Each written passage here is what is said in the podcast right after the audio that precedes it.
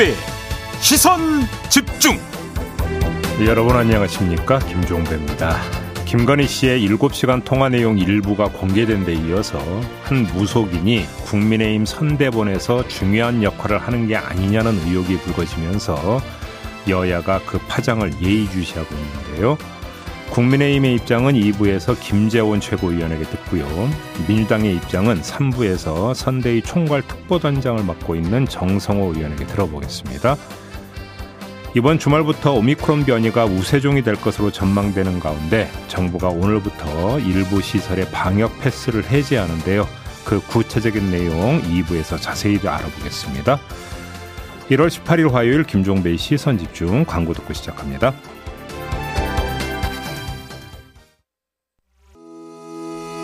시선 집중은 촌철님들의 다양한 목소리를 기다립니다. 짧은 건 50원, 긴 건 100원인 문자 메시지 샵 8001번, 스마트 라디오 미니와 유튜브 라이브로도 시선 집중과 함께 하실 수 있습니다. 믿고 듣는 진품 시사 김종배의 시선 집중.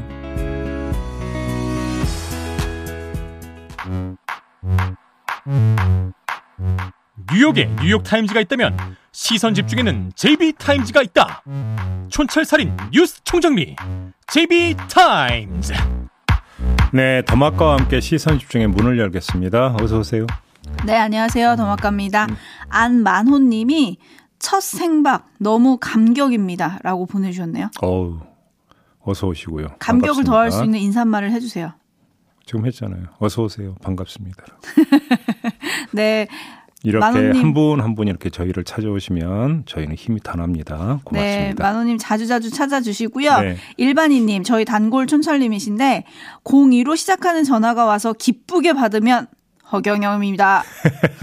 이런이라고 보내주셨는데. 아, 02로 오는 번호를 기쁘게 받은 거 혹시 청취율 조사에 응답하려고 그렇죠. 기쁘게 받았다는 뜻인가요? 그렇죠, 그렇죠. 아유, 그 마음만 고맙게 받겠습니다. 네. 허경영입니다. 라고, 네. 아, 근데 그 앞번호가 있던데요. 그래서 저는 그 번호 또 아예 안 봤는데. 아, 근데 번호가 수시로 바뀌어가지고요. 아니, 뒷번호, 주... 뒷번호로 바뀌는데. 아, 국이요? 어. 아하, 7로 시작하는 국국? 네, 그래, 아. 안 받아요, 그래서. 어, 그러다가 혹시면 어떡해요? 전 열심히 받을래요, 그래도. 혹시, 혹, 어, 아, 그 혹시? 아, 예. 알겠습니다. 에이스타인 가시죠? 네. 김건희 씨의 통화 7시간 보도 이후에 이재명 후보 그리고 윤석열 후보의 반응이 전해졌습니다. 음. 이재명 후보는 보도를 봤냐는 기자의 질문에 저도 관심이 있어서 당연히 봤으나 그냥 봤을 뿐이다. 그 문제에 대한 개인적 관심보다는 국민 민생과 경제에 더 관심을 둘 생각이다.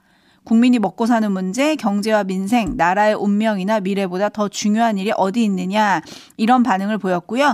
윤석열 후보는 보도를 직접 보지는 못했지만 어찌됐든 많은 분한테 심려를 끼쳐드린 점 죄송하게 생각한다라는 입장을 전했습니다. 네. 그러면서 사적인 대화를 뭘 그렇게 오래 했는지 뭐 어쨌든 남편인 제가 좀 더 잘 챙기고 했어야 하는데 선거 운동 하느라 대화할 시간이 많이 부족했던 것 같다라고 얘기를 했습니다. 네. 한편 윤석열 후보와 경선에서 경쟁을 벌였던 홍준표 의원은 음. 돌연 절필 선언을 했습니다. 네. 대선 전까지 이제 아무 대선 관련한 의견도 내지 않겠다라고 음. 얘기를 했는데 그러면서 김건희 씨 보도 관련 우려를 표명, 표명했던 SNS 글도 삭제를 했습니다. 네. 이런 반응들 제이비는 어떤 점에 좀 주목을 하셨나요?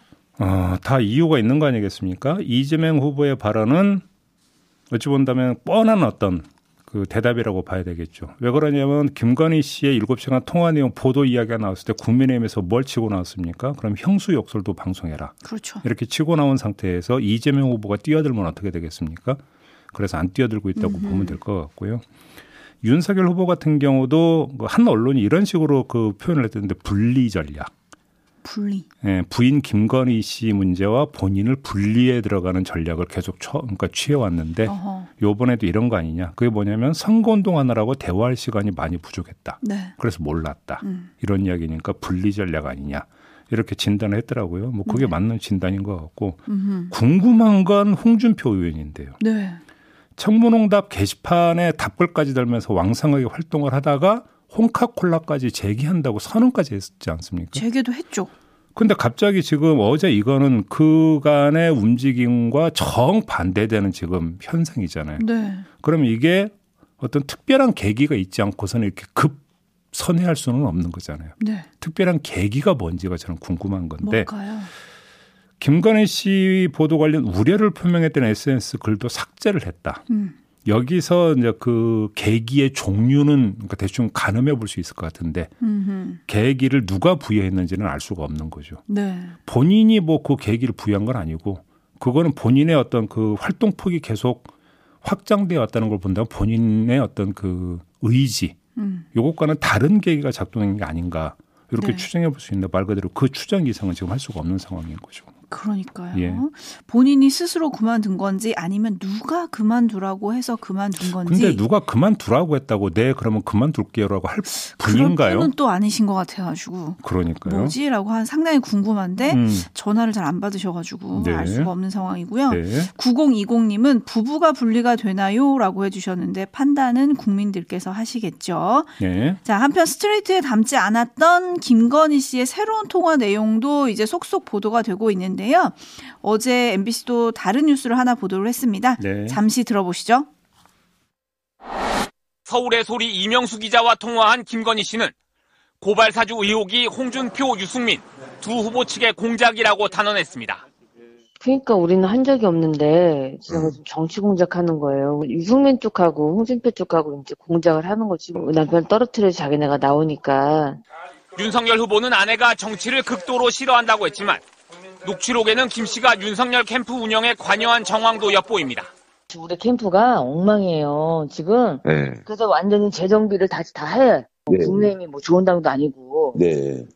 그러니까 이게 이제 너무 아마추어인 거야. 그, 그니까 이제 예를 들어서 뭐 우리 오빠라든가 여기 몇 명 있어요. 네. 그래서 여기서 지시하면 여기서 이제 다 그걸 캠프를 좀 조직하니까 예.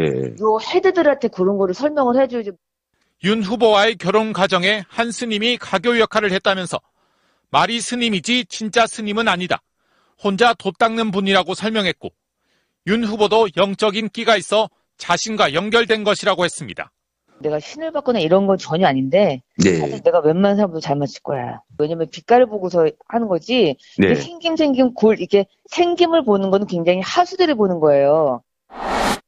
네, 이 짧은 컷에 참 여러 가지 얘기가 담겨 있는데요. 네. 6637님이 고발 사주가 홍준표 공작이다? 한마디 하고 싶으실 것 같은데 왜 그만두셨죠?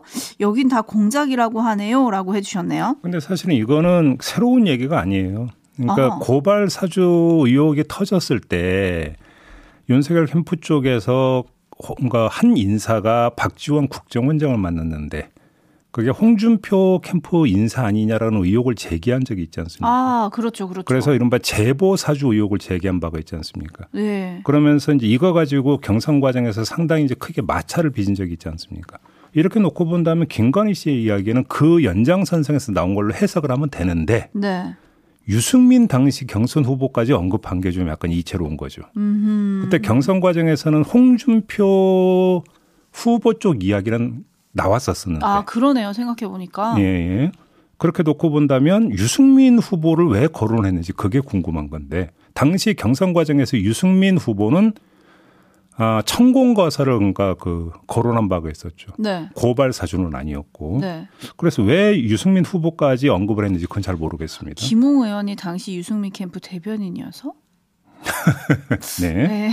아무튼, 음. 네, 그렇습니다. 네. 그리고 또 앞서 들으신 오디오에 보면은 혼자 돛 닦은 분, 뭐 신 이런 얘기를 좀 하잖아요. 음. 네. 이게 또 어제 하루 건진법사에 대한 얘기가 또 많았지 않습니까? 네. 그래서 그 얘기로 좀 이어질 것 같은데요. 음. 제이비타임즈 오늘 주목할 뉴스 첫 번째 뉴스가 바로 이겁니다. 네. 오디오로 먼저 들어보시죠.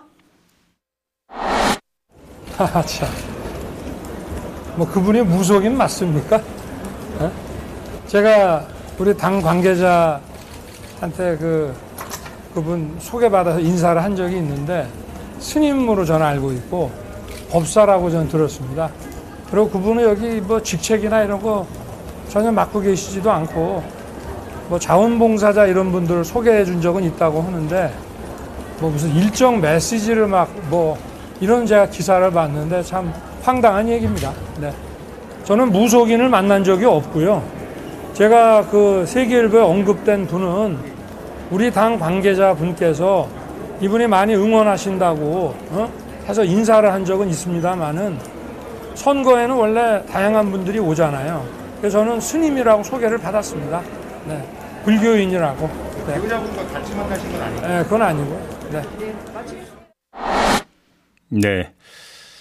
어, 윤석열 후보의 주장은 어제 저희와 인터뷰했던 윤희석 상임 공보특보의 주장과 거의 같죠. 네. 어, 그냥 한번 인사했다, 소개를 받아서 인사했다고 하는데 또 그 이 사람의 그 내역은 좀 소상히 알고 있는 듯이 지금 이야기를 하고 있지 않습니까? 윤석열 네. 후보는. 그래서 좀 이익지체롭긴 한데요. 그런데 세계일보가 후속 보도를 내놨어요. 그러면서 동영상까지 공개를 했는데 지난 1일 윤석열 후보가 네트워크 본부 사무실을 방문을 했을 때의 장면인데요. 어, 전 씨가 윤석열 후보를 안내하면서 어깨와 등을 툭툭 치고 잡아끄는 이런 장면이 지금 나오거든요. 네.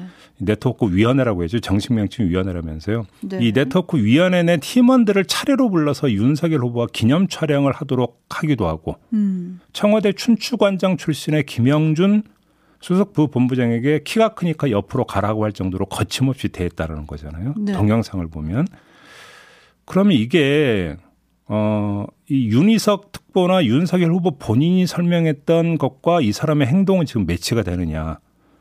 그렇게 보기 힘든 점이 있다라고 지금 세계일보는 지적을 하고 있는 거 아니겠습니까? 네. 또한 가지는 이 전 씨의 가족이 선거대책본부에 관여하고 있다라는 내용인데요. 네. 처남 김모 씨는 네트워크 위원회 산하 현장 지원팀 소속으로 윤석열 후보를 밀착 수행하고 있다고 합니다. 음.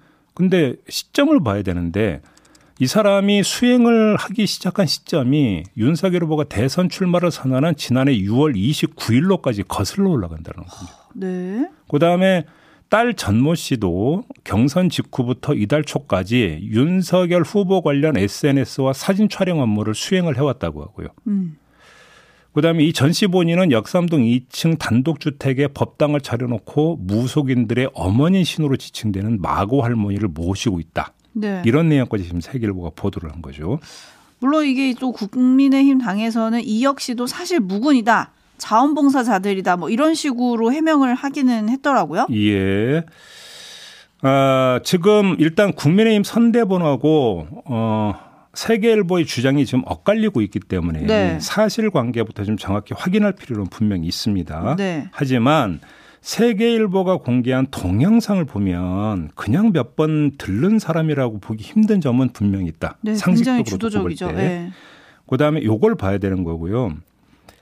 만약에 세계일보가 제기하는 것처럼 전 씨가 이 네트워크 위원회에 결합돼 있는 게 사실이라면 음. 그 다음에 확인해야 할 건 뭐냐면 누구에 의해서 어떻게 연결됐느냐. 바로 이 점 아니겠습니까? 네.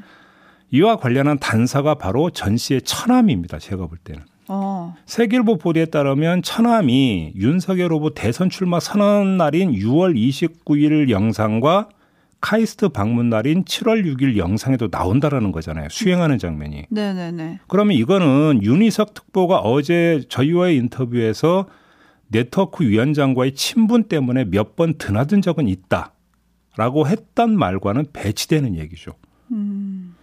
그렇죠. 전씨 처남은 6월 29일부터 윤석열 후보를 수행을 했는데 전 씨는 선대본이 꾸려지고 네트워크 뭔가 위원회가 꾸려지고 음.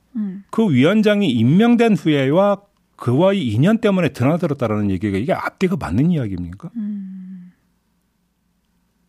상식적으로는 말이 되기가 힘들다라는 거고요. 네네네. 윤석열 후보하고 선대본의 해명이 공개된 정황과 너무 많이 엇나가고 있기 때문에 또 다른 의혹거리 하나가 급부상했다. 네.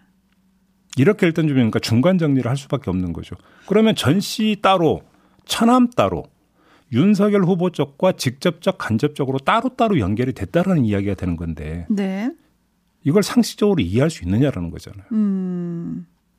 그러니까요. 궁금한데 홍준표 의원은 최순실 사태처럼 흘러갈까 걱정스럽다. 뭐 이런 우려를 나타내기도 했습니다. 예. 그리고 또 하나 국민의힘은 이 건진 법사가 무속인이 아니다.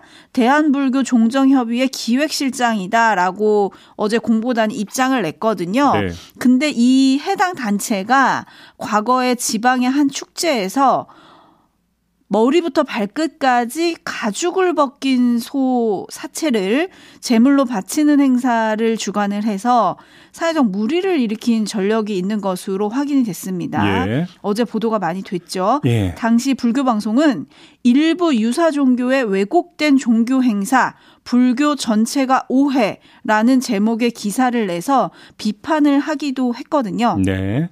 그래서 뭐 이런 부분도 좀 따져봐야 될 것 같고요. 음. 3513님, 주말엔 교회와 성당, 평일엔 무속인. 이분 진심이 뭘까요? 파랑나비님, 동물 학대죄 아닌가요? 어우, 그 사진 너무 끔찍해서 머릿속에서 떠나질 않습니다. 음. 8839님, 무속인과 네트워크? 뭔가 양극단의 대통합 느낌입니다. 라고 해주셨고요. AL로 시작하시는 분은 캠프에 무속인이든 법사든 스님이든 방문하는 것도 이상합니다. 김동진님, 선거에 다양한 분들이 오시죠. 그런데요, 윤 후보님, 무당이나 무속인은 좀 그런 것 같아요. 라고 꼬집어 주셨어요. 다시 한번 정리를 해드리면 전 씨 본인과 전 씨 처남 김 씨가 같이 연결이 돼서 윤석열 후보 쪽하고 연결이 됐다고 가정을 하면 그러면 일단 시점을 어디로까지 거슬러 올라가야 되냐면 6월 29일 작년. 그렇죠. 그러니까 영상이 잡힌 것만 기준으로 하는 겁니다. 네네네. 여, 이때까지로 거슬러 올라가야 되는데 이때는 윤석열 후보가 국민의힘에 입당하기도 전이고요. 전이죠. 그냥 그 개인이 대선 출마 선언하고 캠프를 소박하게 꾸린 단계인데 누구에 의해서 그러면 윤석열 후보고 이때 연결이 됐느냐. 음. 포인트는 여기에 있는 거거든요. 간단히 정리를 하면. 이걸 그러니까 규명을 해야 된다는 거죠. 네 네. 음. 뭐 한편에서는 도와줄 수 있는 거 아니냐 지인이면 뭐 이런 얘기 하시는 분들도 지금 있거든요. 네. 이에 대한 사실 확인은 잠시 후에 김재원 최고위원한테 물어보도록 하겠습니다. 네. 자, JB타임스 다음 주목할 뉴스 넘어가겠습니다. 오디오로 먼저 만나보시죠. 사랑하고 존경하는 국민 여러분, 정의당 대통령 후보 심상정입니다. 어, 지난 며칠 동안 국민 여러분께 심려를 끼쳐드려서 정말 죄송합니다. 제가 선거운동 일정을 중단한 것은 단지 지지율 때문은 아니었습니다. 더 큰 힘으로 우리 시민들의 삶을 실질적으로 개선하는 정치를 하고 싶었습니다. 그 소명을 이루기 위해서 선거제도 개혁에 모든 것을 쏟아부었습니다. 성공하지 못했습니다. 그리고 그 과정에서 진보 정치의 가치와 원칙이 크게 흔들렸습니다. 뼈 아픈 저의 오판에 대해 겸허하게 인정합니다. 이번 대통령 선거에서 저와 정의당 국민들의 재신임을 구하겠습니다. 네. 심상정 후보가 어제 기자회견을 열고 이런 입장을 표명을 했는데요. 네. 그러니까 오판이라는 표현을 스스로 하지 않았습니까? 네, 뭘 오판했다는 걸까요? 그러니까 그게 애매한데요. 대체적인 분석은 이런 겁니다. 준연동형 비례대표제를 도입하기 위해서 민주당과 공조를 해야 하고 바로 이 점 때문에 조국 사태를 대처하는 데 있어서 진보의 원칙을 훼손했다. 음, 일단 좀 이렇게 해석을 해야 되는 게 아니냐. 이게 좀 대체적인 분석인 것 같아요. 네. 이 부분은 우리 촌철님들의 그냥 평가에 맡기도록 하겠고요. 또 하나 밑줄을 그어야 되는 단어가 재신임인데 재신임을 언급을 하지 않았습니까? 그러면 재신임을 어떻게 묻겠다라는 건지 그 구체적인 실행 방법이 없더라고요. 음, 그러니까 어 기자들이 그러면 향후 총선 불출마 가능성도 있는 거냐 이렇게 그러니까 질문을 했더니 대답은 미래에 대한 약속을 드릴 계획은 없다라는 것이었거든요. 어, 그리고 이렇게 놓고 본다면 예를 들어서 어떤 기준점을 정한 다음에 이걸 그러니까 재신임을 받는지 안 받는지 어떤 그 기준점으로 삼고 그 여하에 따라서 행동을 정하겠다라는 우리가 이제 재신임을 구한다라고 할 때 일반적인 표현은 아니고 네. 그냥 다시 신임을 얻도록 열심히 노력하겠다. 이런 뜻으로 했던 것으로 해석을 해야 될 것 같아요. 음. 음. 어제 기자회견장 배경에 이제 노란색으로 심상정이라는 이름이 크게 쓰여졌고요. 예. 그 이름 안에 민주당 이중대, 정의업당, 교조주의, 내로남불, 무능 뭐 이런 음. 정의당과 심후보를 비판하는 문구가 아주 빼곡히 적혀져 있었거든요. 예. 이런 모습을 보면 어쨌든 지금의 모습을 버리고 새로 나가겠다. 음. 뭐 이렇게 결의를 다졌다. 이렇게 그렇죠. 이해할 수도 있을 것 같아요. 예, 결의를 다졌다라는 표현이 딱 맞는 것 같아요. 음. 그러니까 재신임이라고 하는 표현은 그렇게 이해를 하는 게 맞을 것 같습니다. 네, 어떻게 또 결의를 다져 나가고 행동하는지 요건 음. 좀 지켜봐야 될 것 같고요. 예. 뉴스 한분석이 함께하는 제이비타임즈 다음 주목할 뉴스는 어떤 건가요? 정몽규 현대산업개발 회장이 어제 기자회견을 갖고 입장을 발표를 했습니다. 네. 내용은 크게 두 가지인데 안전점검에 문제가 있다고 나오면 어, 분양자 계약 해지는 물론 완전 철거와 재시공까지 고려하겠다. 이게 하나고요. 현대산업개발 회장직에서 물러나겠다. 하지만 대주주의 책임은 다하겠다. 이게 다른 하나거든요. 근데 제가 볼 때는 둘 다 잘못된 입장 표명입니다. 잘못됐다고. 하나는 내용이 잘못됐고 하나는 방향이 잘못된 건데요. 어, 자, 네. 첫 번째 내용을 다시 한번 읽어봅시다. 안전 점검에 문제가 있다고 나오면 재시공까지 고려하겠다 이렇게 돼 있잖아요. 네. 이건 말이 안 되는 얘기예요. 안전 점검에 문제가 있다고 나오면 무조건 재시공하는 겁니다. 아, 그러네요. 고려하고 말 거 없는 거예요. 그러네요. 이렇게 표현하면 안 되는 거고요. 그런 점에서 내용이 잘못됐다는 거고 두 번째 내용은 앞뒤를 바꿔야 되는 거죠. 대주주의 책임을 다하겠다는 건 지주사인 HDC 회장직은 유지하겠다는 거잖아요. 네. 하나는 내놓고 하나는 지키는 이 선택을 중대재해처벌법에 한번 비춰서 평가를 해봅시다. 음. 그럼 어떤 결론이 나옵니까? 중대재해처벌법상의 최고 경영자 책임은 안 지고 대신 그룹 지배권은 유지하겠다. 그런 뜻인 거잖아요. 아, 그러니까 방향이 잘못된 거죠. 그러네요. 결국 고개는 숙였지만 다 내려놓지는 않았다 이건데요. 네. 돌아보면 작년 6월에 9명이 사망하고 8명이 다친 학동 철거 사고 때도 정몽규 회장은 재발 방지를 약속을 했었고 네. 그때도 고개를 숙였습니다. 예. 아, 고개만 숙였지 내용은 뭔가 좀 진척된 게 전혀 없다. 이렇게 평가를 해야 될 것 같습니다. 네. 자, 이렇게 마무리하죠. 수고하셨어요. 고맙습니다.